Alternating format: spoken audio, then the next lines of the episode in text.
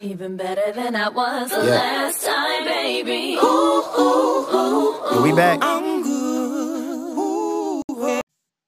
Hello, and welcome back to Kramer's Corner. This is the inaugural episode, and today we will be discussing themes of class division in The Great Gatsby, which can be seen all throughout. At the top of the kind of social ar- hierarchy here, we have Tom and Daisy. They come from old money, that places them at the top.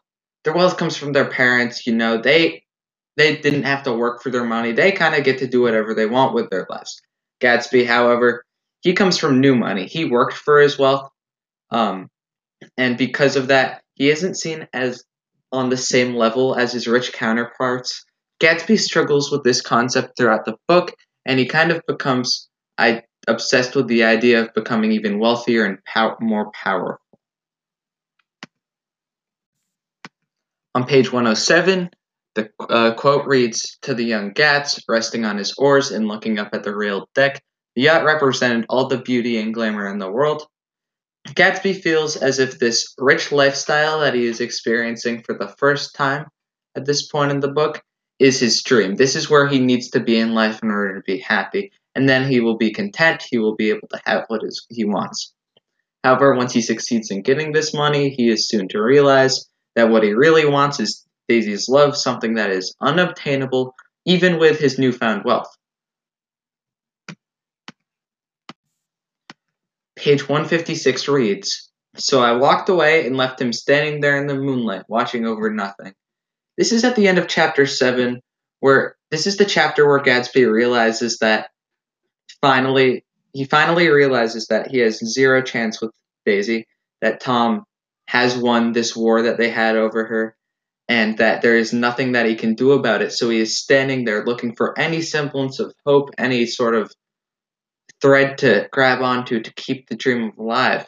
He is slowly realizing that the money that he's acquired can't help him out with this and that he's still unhappy.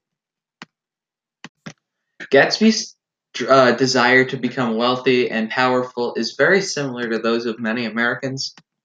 Wealth division is a very big problem in America at the current moment. The three wealthiest people in the US own the same amount of wealth as the bottom 50%. Many poor, of these poor people end up idolizing these rich people, believing that all their problems will be solved, much like Gatsby, if they work hard enough and become billionaires. Gatsby ends up illustrating in the book that this is far from the truth.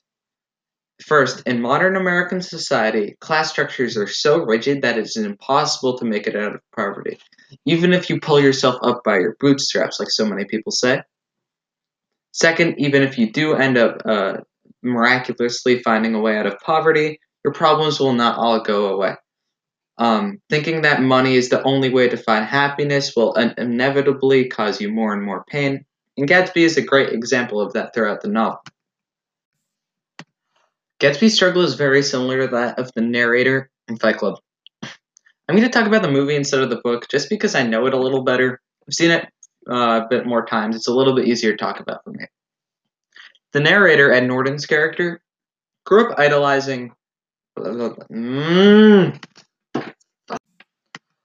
Gatsby's struggle is very similar to that of the narrator in Fight Club. I'm going to talk about the movie instead of the book just because I know it a little better and I've seen it a few more times. It's a little bit easier to talk about.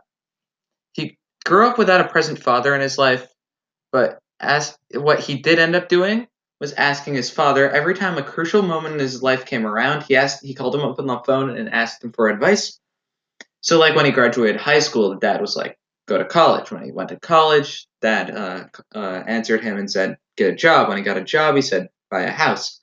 All these things ended up stacking up, stacking up, and Ed Norton's character, the narrator, thought that these would magically make him feel happy, that he would finally feel complete in life once he had fulfilled his father's vision of himself. However, this was far from the truth.